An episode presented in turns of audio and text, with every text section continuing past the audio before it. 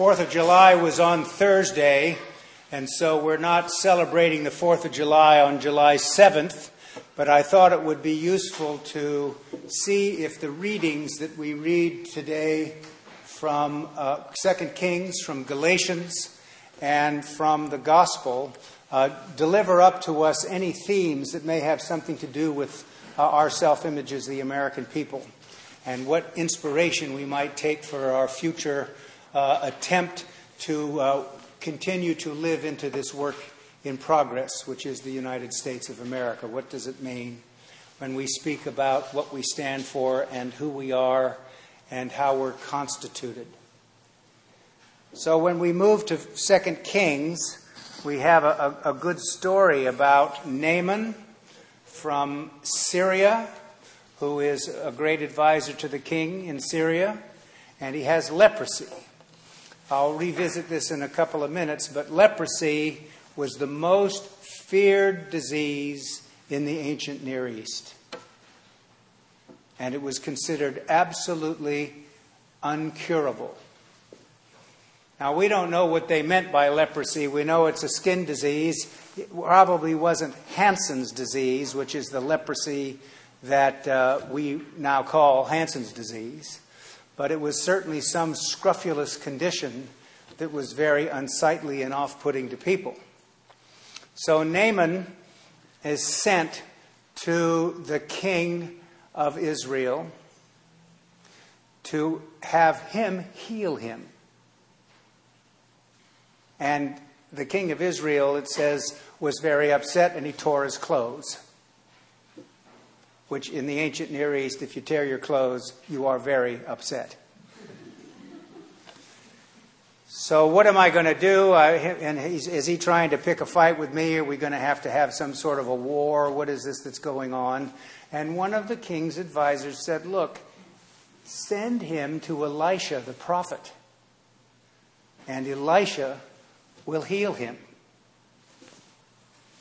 So Naaman is sent to Elisha the prophet, and Elijah doesn't even come out of his house. He stays in the house, sends out a minion, and the minion said, Go wash in the river. By then, Naaman is furious because he's a big shot and he thinks he's been discounted by this prophet Elisha. And how dare he? And as a matter of fact, the rivers in Syria are far better rivers than the river that he has been asked to go wash in. So he's about ready to leave in a, in a fit of pique when a couple of his minions come up to him and say, Look, if, if, if Elisha had asked you to do something that was complicated, you would have done it. But this simple thing, no, you don't want to do. And they give, they say to him what we say in uh, contemporary language: Look, go do it. It can't hurt, and it might help. Right? You ever been in a situation like that where you say, well, I don't know if this is going to, but it can't hurt and it might help? So he does, and he's healed. Now, here's the point of this story Jesus will use this story in his preaching and teaching in the Gospels. And he'll use it as a sign that his message is not being heeded by the people of the covenant, his own people. Because he said, Here, Naaman the, Naaman, Naaman the prophet uh, from another country, a foreigner, was the only one who was healed during the time of the prophets in Israel because they weren't listening and furthermore, it's a reminder to them that when healings take place, like healings of leprosy, it was believed by the people of the covenant that it was a sign of the nearness of the Messiah. Healing is, uh, of leprosy is a messianic sign. And you'll recall when we read the Gospels, we hear a lot about Elijah and Elisha as precursors to the Messiah, Jesus, in the Christian view. And so it's a sign of a couple of things. God's saving message is not just for the people of the covenant, but it's for everyone. God reaches out and heals the leprosy of Naaman the Syrian, an outsider. And so, too, in the preaching of Jesus, we see a continuous reiteration of the fact that this message is for everyone. God's saving embrace is for everyone, not just for a select few. It's a story about inclusion and about its centrality and importance. I think this has a lot to do with what's going on in this country, to be perfectly honest with you, because it seems to me this is one man's opinion, but you know, it seems like we're walking backwards. We're, walk, we're figuring out ways to divide people up, keep some people in and some people out.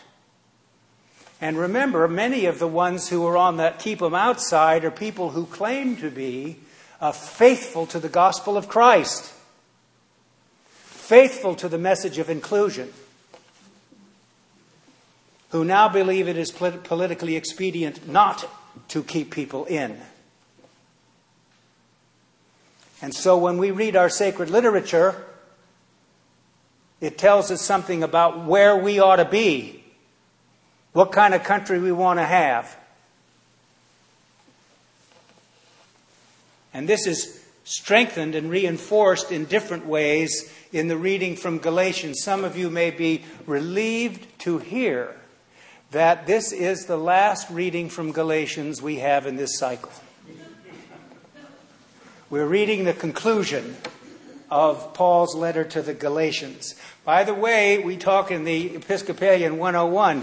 This is the text where he says at the end of his letter, See what large letters I'm making in my own hand. I'm writing Greek in my own hand.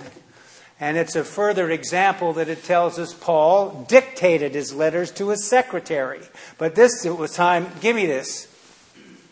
Writing in my own hand. And what is he writing about? Well, he begins in the reading today with how we understand the differences and the controversies within our own community.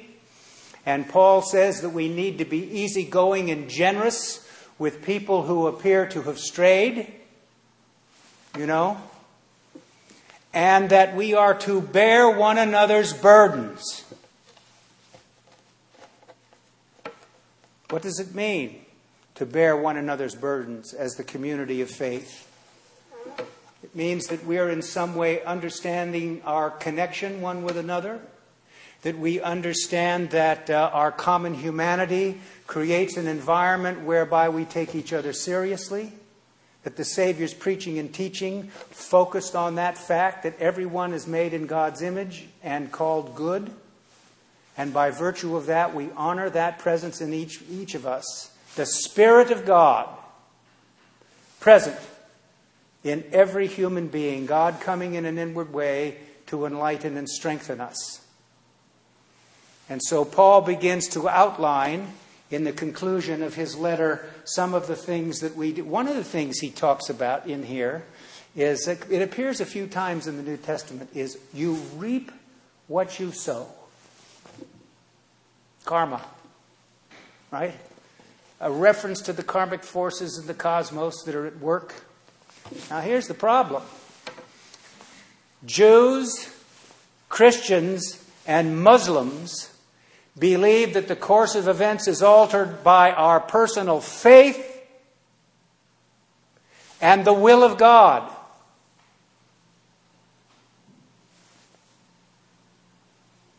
So, what do you do with a system that says the way we understand reality in the course of human events has to do with past, present, and future all being collapsed into one another and be the governing principle? Uh, cause and effect. You've heard me say many times that uh, the problem with understanding past as prologue, which in the therapeutic culture that we've lived in for the last 40 or 50 years in this country, is that your past somehow is predictive of your future, right? I have issues. I have family of origin issues. All right? Well, the problem with using that as an absolute rule is that the same cause has paradoxical effects. A child raised in a scrupulously neat family will either be a neatnik or a slob or something in between.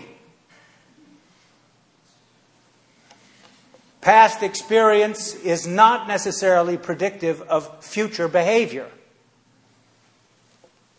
But if you believe it is a fast law, then you're going to always be governed by this kind of endless, I think it's called samsara, you know, cause and effect, the cycle that keeps going on. And yet, it is true to a large degree that we do reap what we sow. So maybe what Paul is talking about here is thinking about these things in a comparative religion sense is always done on an either or basis instead of a both and.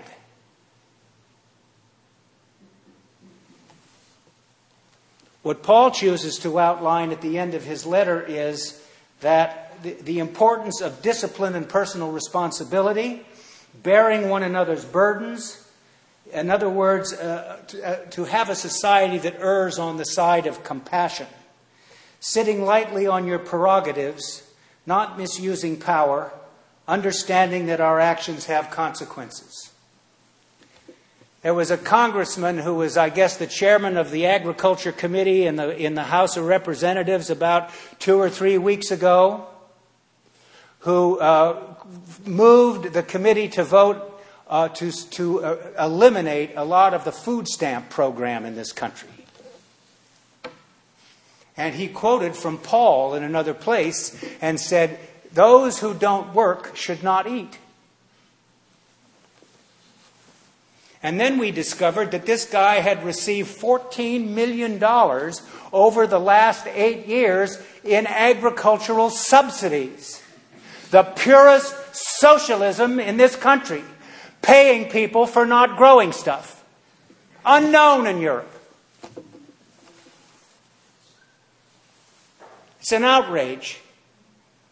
And to fall back on the biblical witness as an excuse for excluding people, not bearing other people's burdens in some compassionate and sympathetic fashion, and being willing to find out the ways and the means to move people off dead center into more self reliance and greater prosperity.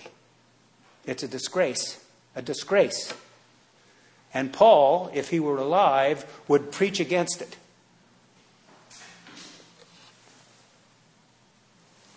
In the gospel, we have uh, Luke's version of the sending of the missionaries.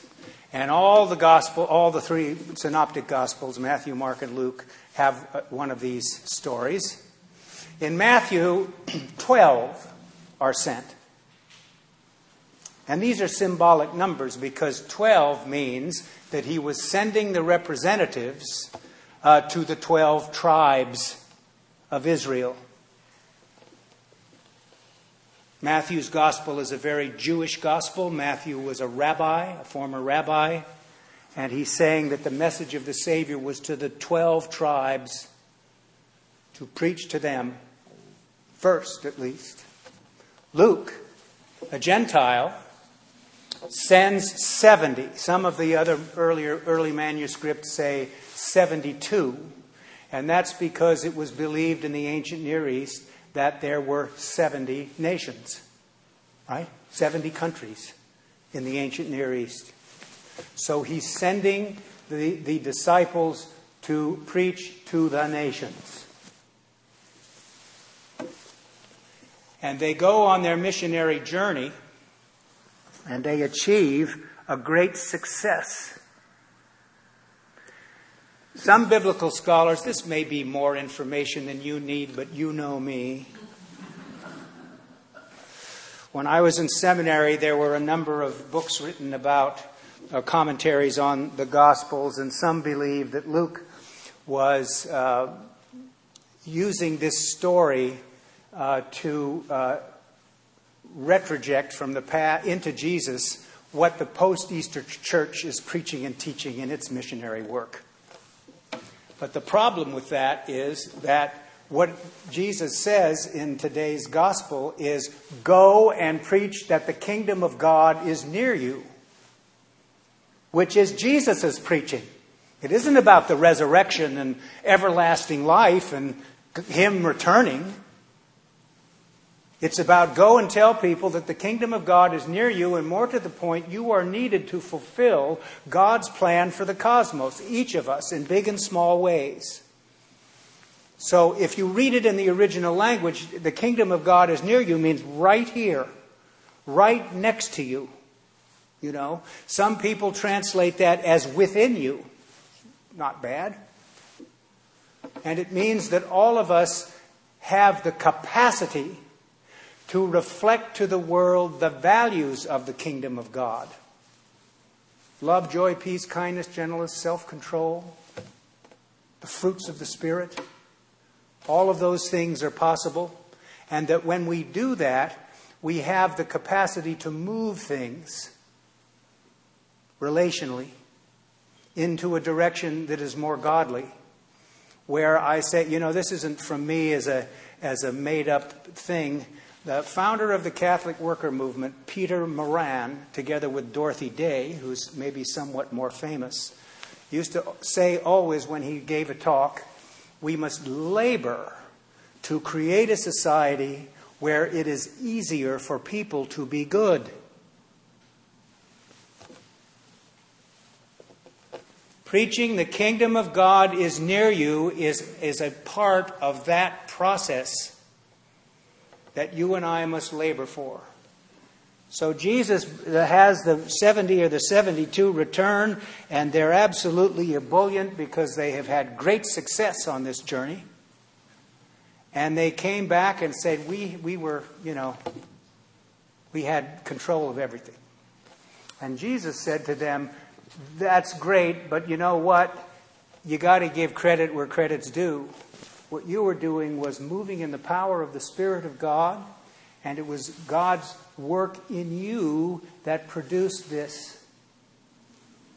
And so, to use another contemporary phrase, you need to cultivate an attitude of gratitude about how you think uh, God's working in your life and in the lives of those near and dear to you.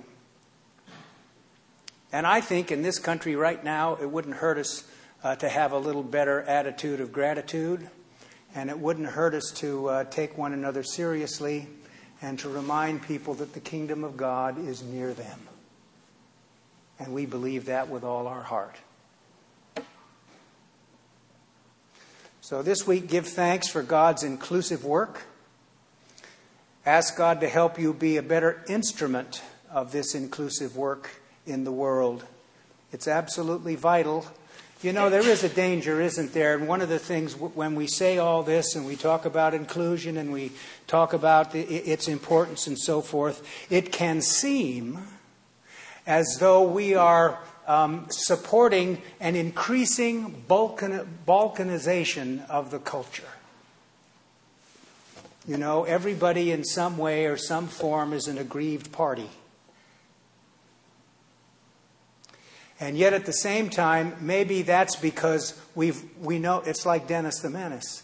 Dennis the Menace said to Mr. Wilson, You know, if I knew what I know now at eight, when I was five, I would have had a better time. And maybe some of the things that we learn about this are the, are the complexities and the difficulties and uh, the call of God for us to move out to extend and to risk and to understand that we are to labor for uh, the unitive work of the Spirit of God in the world. Give thanks for being an instrument of that work. Amen.